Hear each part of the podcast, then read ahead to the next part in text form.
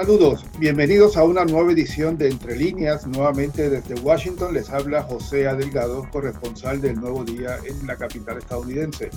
Adi Martínez Román es asesora de política pública sobre Puerto Rico de la Organización Internacional Antipobreza, Oxfam.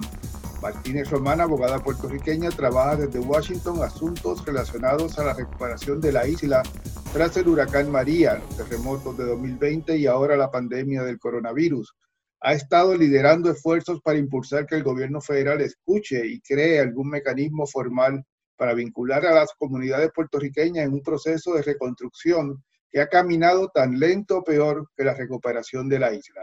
Adi Martínez Román es nuestra invitada de hoy. Saludos. Saludos, José, y muchas gracias por este espacio y por la entrevista.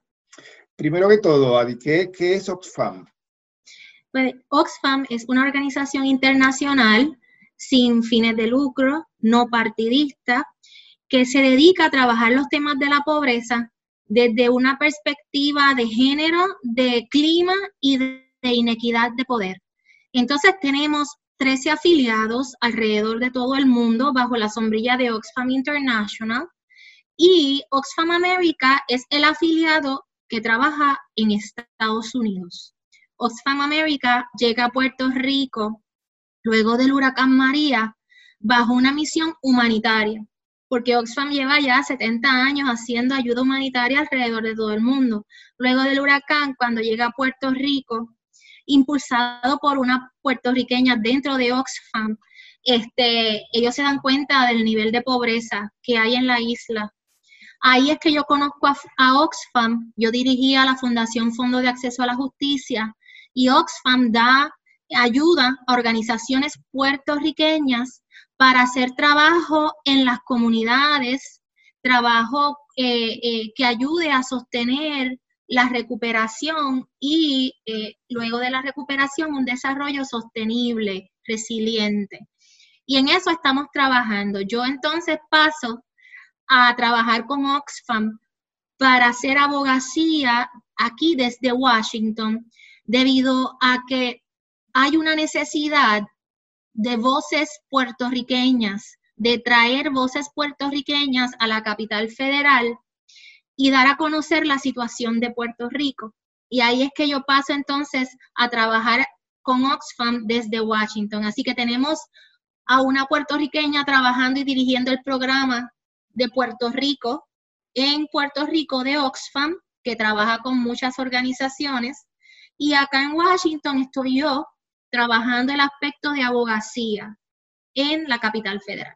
Sí, cuando hablamos de abogacía, eh, eres tú la que va al Congreso, eres tú la que va a las agencias federales a reclamar o a llevar las propuestas de tu organización. Exactamente. Y así hemos estado trabajando con organizaciones como Vivienda Federal, como FEMA. Hemos estado reuniéndonos con representantes, senadores, los que trabajan con los representantes y senadores que realmente son los que hacen el trabajo duro detrás de, la figura, y con organizaciones de la diáspora que están bien interesados en el tema de Puerto Rico. ¿En, qué etapa estamos? ¿Ya se ha trabajado con los procesos de recuperación y reconstrucción de la isla desde el huracán María? ¿En qué etapa estamos hoy, ya aquí en el mes de julio del 2020?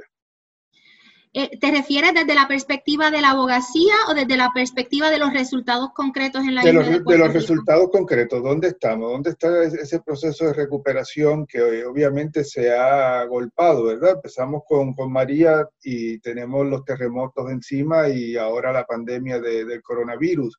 Eh, si, si, uno se pudiera medir, ¿verdad? Tres años, eh, casi tres años después del huracán María, ¿dónde, ¿dónde está Puerto Rico en ese proceso de recuperación? Sí, definitivamente eh, estamos atrás bastante.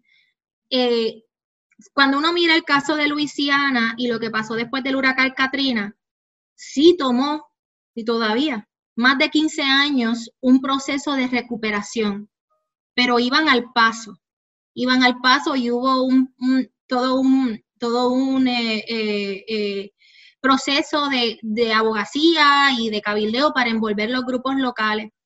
Pero en Puerto Rico lo que nos preocupa es que no es solamente el huracán María. Pasó el huracán María, Luego tenemos terremotos y ahora lo del COVID-19 ha complicado todo aún más. Entonces, eh, en términos de la reconstrucción de viviendas luego del huracán María, no se ha avanzado casi nada. Los fondos de vivienda federal, que son los CDBG-DR, esos fondos se están eh, gastando lentamente, muy lentamente. Claro está, eh, hay que mencionar que Vivienda eh, Federal impuso restricciones adicionales al gobierno de Puerto Rico, pero también tenemos una eficiencia y una falta de, de participación ciudadana dentro del gobierno de Puerto Rico como para hacer que las cosas sean efectivas. Y esas son las cosas que nosotros hemos denunciado, que es la, centralización excesiva de los procesos de recuperación. En FEMA vemos también los mismos atrasos y las mismas ineficiencias en cuanto a los, a los sobrevivientes de los terremotos.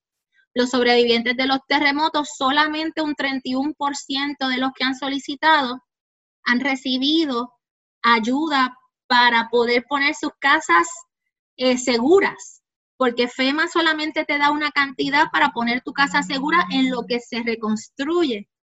Eh, y pues lo que están dando son alrededor de 3 mil, 3 mil y pico de dólares, que no es suficiente como para tú poner tu casa segura si está llena de grietas. Eh, y en ese sentido estamos bien preocupados porque se ve que, el proceso de reconstrucción después de María está lentísimo, eh, el proceso de los eh, terremotos también está muy limitado. Y para colmo, el Senado no ha aprobado fondos para reconstrucción para las personas que sufrieron del terremoto. Y luego nos cae COVID-19. vamos, vamos un momento a María. este debate que ha habido de cuánta gente está hoy sin, sin techos o con techo temporal, tras el huracán María. Se habla de 30.000, el gobierno el otro día ha hablado de una cifra de, de 3.000. Eh, ¿Hay un número exacto? ¿Se sabe realmente cuánta gente eh, casi tres años después eh, tiene todavía un techo, como se le llama, el techo azul que, que pone temporalmente FEMA? Sí, no hay un número exacto, José. Ustedes tienen más información que nosotros mismos en cuanto a números. La última información viene de los alcaldes y creo que es la información más que se puede pensar más confiable, pero solamente salió de, un puñado de alcaldes que están todavía preocupados porque no han podido sacar adelante sus municipios, pero sí reconocen que las personas que tenían toldos azules, que ya no los tienen, ha sido a través de los esfuerzos de organizaciones sin fines de lucro privadas, de organizaciones religiosas, de esfuerzos con la diáspora y organizaciones de voluntarios que han llevado eh, materiales, dinero, recursos para construirle techos provisionales a las personas. Eh, y eso salió reseñado precisamente en los periódicos, como los alcaldes decían, es que aquí lo que ha llegado ha sido grupos, organizaciones, eh, no ha sido un esfuerzo realmente eh, que, que, proceda de las agencias federales en coordinación con el gobierno territorial central, que por eso mismo es que los municipios entonces hacen la alegación. Los municipios llaman al gobierno central a poder ellos participar más directamente en estos procesos.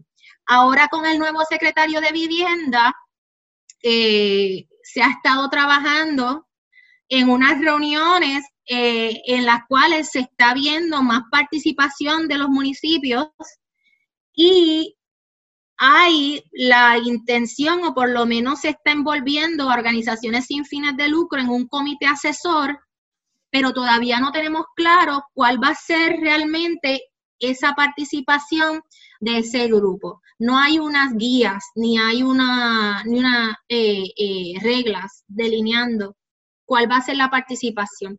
Y entonces en esas todavía estamos al día de hoy. Hablaba ahorita del, tema de, la asistencia de FEMA para los terremotos, ¿verdad? Y, la ayuda para la vivienda eh, se puede dividir de, distintas formas, pero en total ellos dicen que suma como 58 millones, que gran parte de la ayuda realmente supera los 500 millones ha ido a, los municipios, claro. a las entidades públicas.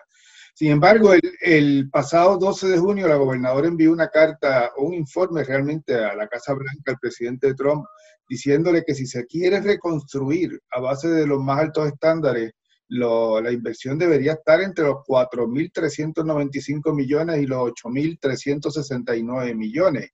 ¿Tendrá eso alguna posibilidad y cómo uno puede ir a, o sea, yo he escuchado a, alcaldes diciendo que, que, los daños se pueden calcular en cientos de millones en sus municipios.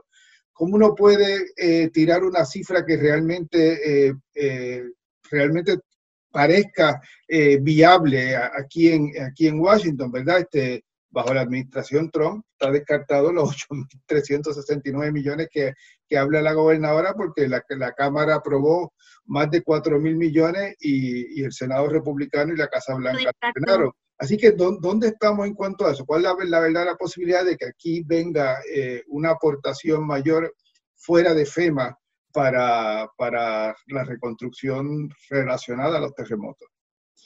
Eh, primero hay que aclarar que FEMA solamente tiene el rol de atender la emergencia. ¿verdad? Entonces, su misión, y por eso ellos lo repiten, su misión es poner a las personas en un lugar seguro. Nosotros estamos reclamando de que incluso dentro de esa misión, tres mil y pico de pesos no te ayuda para que tu casa sea un lugar seguro. O sea que ya ahí están incumpliendo con su misión, pero posteriormente la reconstrucción, que es cómo nosotros podemos volver a poner las cosas como dice la gobernadora y dicen todos los grupos de recuperación después de un desastre. Si tú vas a reconstruir, tú reconstruyes de manera tal que si vienen más terremotos o vienen más huracanes, no vuelva a pasar lo mismo porque seguimos invirtiendo, seguimos invirtiendo en vidas humanas que se pierden, pero también en, en estructuras que no van a durar. Pues por eso es que la asignación de fondos de, parte de la Cámara de Representantes era tan importante. Esa asignación de fondos va dirigida a una reconstrucción resiliente a través del mecanismo del CDBGDR, Community Development Block Grant Disaster Relief. Y la Cámara de Representantes intentó hacerlo de una manera que incluso se pudiera atender entre desastres. O sea, que tú tienes una casa que está afectada por el huracán María y por el terremoto, pues vamos a combinar fondos, vamos a ser eficientes. No puede ser que cada asignación sea como una cápsula aparte. Eso se intentó hacer después de un proceso de abogacía con la Cámara. La Cámara lo aprueba y como tú muy bien dices, aprueba cuatro mil y pico de millones. Pero el Senado se niega a ver la medida, luego ocurre la pandemia entonces tú me preguntas, ¿cómo nosotros podemos mover esto hacia adelante? La resistencia mayor que tienen los republicanos a aprobar fondos en Puerto Rico es el argumento de la transparencia, el argumento de que los fondos no llegan a manos de las personas que más lo necesitan de manera eficiente y que se ven asuntos que tienen que ver con corrupción. Primero tengo que decir que Puerto Rico no es el único sitio donde hay problemas de falta de transparencia luego de un desastre. Ni tampoco el único sitio donde hay corrupción en... Ni tampoco el único sitio donde hay corrupción. Pero en casos de desastre esto se ha visto también en, en Luisiana, en Texas, en Nueva York, en todos sitios. ¿Cómo se resuelve? Nosotros hemos estado dándole a la macacoa, perdonen ¿verdad? la expresión coloquial, que esto tiene que ser descentralizando a través de poderes específicos a grupos de la sociedad civil que son los que están trabajando la recuperación en Puerto Rico. Esto pasó en New York, en Nueva York hubo en el huracán Sandy desarrollo participativo. Ahora mismo en la región 1 el acercamiento de FEMA a lo del COVID-19, la recuperación económica se está haciendo a través de mecanismos participativos. Nosotros estamos proponiendo una versión criolla que obedece a las necesidades de los puertorriqueños dentro de nuestra sociedad como nosotros estamos, ¿verdad?, eh, constituidos. Eh, el, el asunto es que el gobierno federal sigue con esta visión de que necesitamos un coordinador federal, un hombre, vamos, vamos a eso ahora. Ya mismo quiero preguntarte exactamente qué fue lo que pasó con la propuesta que estaba en el, en el Comité de Recursos Naturales. Pero eh, volviendo a, los cuatro mil y pico de millones, ¿tendrá eso ya alguna posibilidad? Vamos, eh, estamos en los últimos días de la sesión de verano y se debe aprobar, yo creo que se va a aprobar un proyecto de estímulo económico con asignaciones importantes, quizás no tan grandes como la que aprobó el, eh, la Cámara, el proyecto demócrata de la Cámara de, de, mayo, pero vendrá una asignación que dé continuidad a programas importantes como desempleo, quizá un nuevo cheque federal, más ayuda para las pequeñas empresas. Si no se incluye ahí una ayuda eh, directa para los terremotos, eh, debemos entender que esto no va a pasar en, en esta sesión por lo menos no pasaría en esta sesión y tendríamos que esperar a la reconstitución de un nuevo gobierno después de las elecciones. ¿Y qué, eh, ah, esperanzas tienen con eso, con un nuevo gobierno? ¿Hay, ¿hay posibilidades de cambio si ganan los demócratas? La, situación puede mejorar? ¿O cuando ellos estén en el poder y vean los costos van a, a tener otra visión? Es que realmente esto no se trata de costos, eso se trata de modelo eficiente de reconstrucción. Nuestra esperanza es que el gobierno de Puerto Rico y los grupos de la diáspora eh, puedan ser más eficientes en increpar a los a, cualquiera de sus candidatos sobre qué es lo que está sucediendo en Puerto Rico y por qué. Porque esto es un se necesita mucho trabajo de educación, porque usualmente las cosas se repiten, ah, que si falta de transparencia, falta de corrupción, pero ¿qué es realmente lo que está pasando en Puerto Rico? si las organizaciones sin fines de lucro son las que están trabajando y solucionando los problemas a las personas, los municipios, las iglesias, las uniones, la universidad.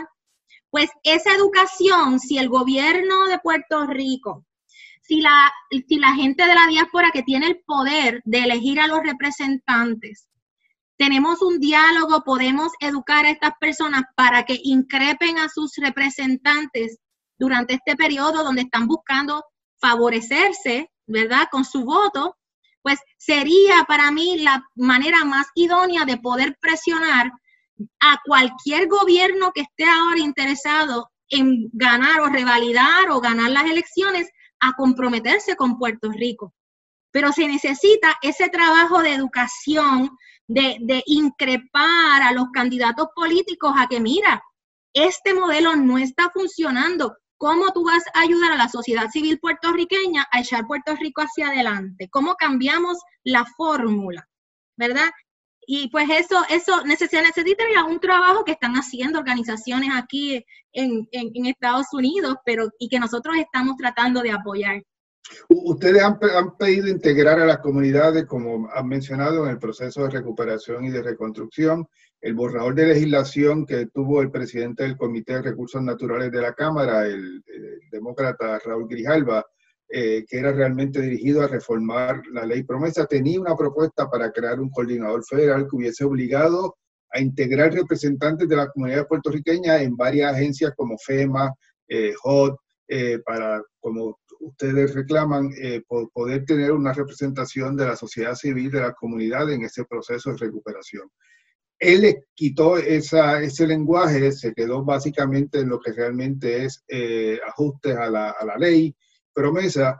¿Cuál es el próximo plan entonces de, de, ustedes para tratar de echar hacia adelante esa propuesta, si sea por legislación independiente o también debemos esperar a ver qué pasa en las elecciones de noviembre? Sí, eh, pues básicamente hemos estado en conversaciones con distintos representantes y a quien ha mostrado un interés directo en presentar el proyecto como parte de una legislación independiente, el representante Chuy García. Tenemos el honor, es una persona encantadora, que está casado con una puertorriqueña, que tiene una base electoral grande de puertorriqueños en Chicago y que está muy comprometido con Puerto Rico. Y que sustituyó a Luis Gutiérrez en, ese caño. Sí, sí, y Chuy García está trabajando con nosotros en construir este, esta pieza legislativa eh, eh, independiente, o sea, separada de lo que era la ley promesa. Eh, y tenemos esperanza de que por lo menos se pueda presentar algo, aunque sea para vista pública, para discusión, porque así seguimos este proceso que yo te digo que es un proceso orgánico de discusión, de que las personas vayan incluso mejorando la propuesta, porque nosotros no pretendemos tener la contestación a todas las interrogantes, pero se necesita esa participación para que entonces eventualmente podamos lograr una legislación que realmente le sirva a Puerto Rico. Y eso es lo que sería la aspiración de nosotros.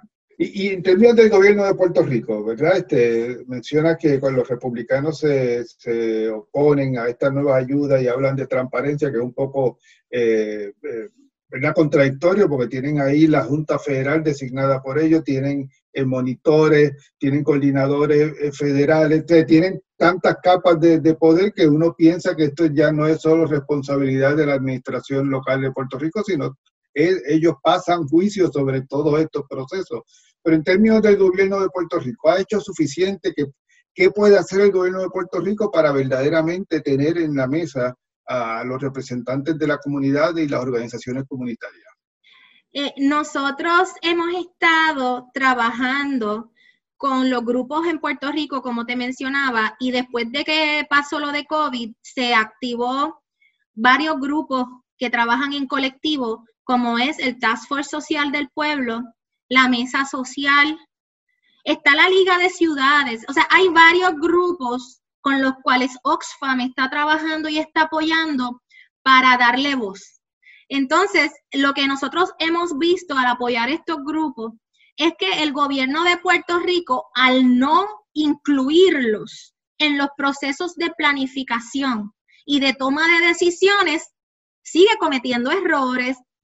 Entonces, José, la, la, ineficiencia que se ve desde afuera se materializa en las actuaciones del gobierno central porque siguen tomando decisiones sin poner a los protagonistas que saben las contestaciones en la mesa. El Task Force Social del Pueblo, por ejemplo, solicitó múltiples veces a la gobernadora ser parte de este conjunto de task force que están decidiendo sobre COVID. Está el task force médico, el task force económico, pues lo que estábamos solicitando era, mira, crea un task force social. Somos más de 150 organizaciones que trabajamos con los problemas sociales en Puerto Rico. Podemos trabajar vivienda, el problema de vivienda, el problema de la juventud, el problema de los alimentos, el problema de, de todo.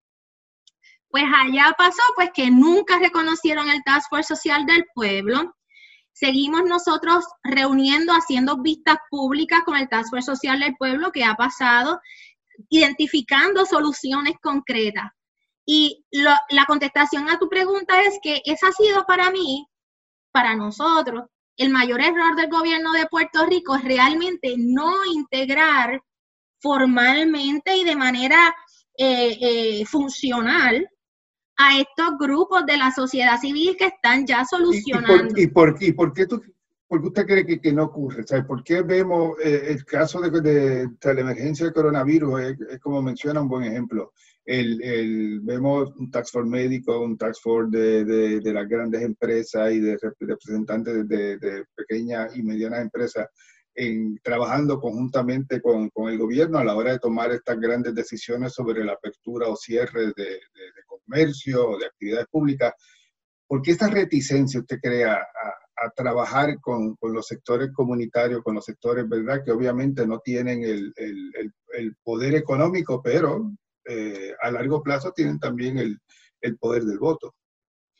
Yo pienso, y aquí te contesto desde la perspectiva de una doctora en Derecho y en, Filosofía Política, que a veces es difícil para los políticos y los partidos políticos eh, eh, dar el control. O sea, usualmente hay una tendencia de mantener el control sobre los recursos porque entonces tú puedes realmente determinar a dónde van esos recursos y en ese sentido te ganas eh, cierto poder sobre cómo se manejan las cosas.